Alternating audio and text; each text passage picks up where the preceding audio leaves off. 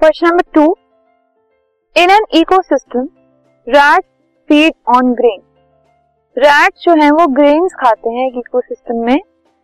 Name the trophic level in which the rat belong जो rats हैं वो किस ट्रॉफिक लेवल पे बिलोंग करते हैं?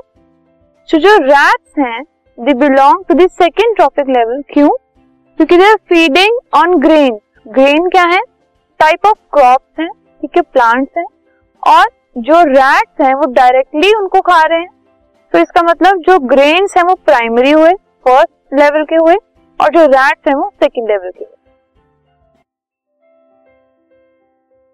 This podcast is brought you by Hubhopper Shiksha Abhiyan अगर आपको ये पॉडकास्ट पसंद आया तो प्लीज़ लाइक शेयर और सब्सक्राइब करें। और वीडियो क्लासेस के लिए शिक्षा अभियान के यूट्यूब चैनल पर जाएँ।